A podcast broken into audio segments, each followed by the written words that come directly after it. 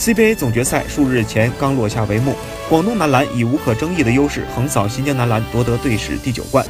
队魂易建联也斩获职业生涯第三座总决赛 MVP 奖杯。总决赛结束后，易建联接受了专访，他将先到美国治疗脚伤，随后跟国家队会合备战世界杯。易建联对于今年在家门口举办的世界杯充满了期待。他说：“上一次在家门口办了一届奥运会，十一年后在家门口又办了一届世界杯，等到下一次举办世界大赛的时候，又不知道是什么时候了。所以说，这都是可遇而不可求的事情。希望能够在家门口将最好的自己、最好的球队展现出来。”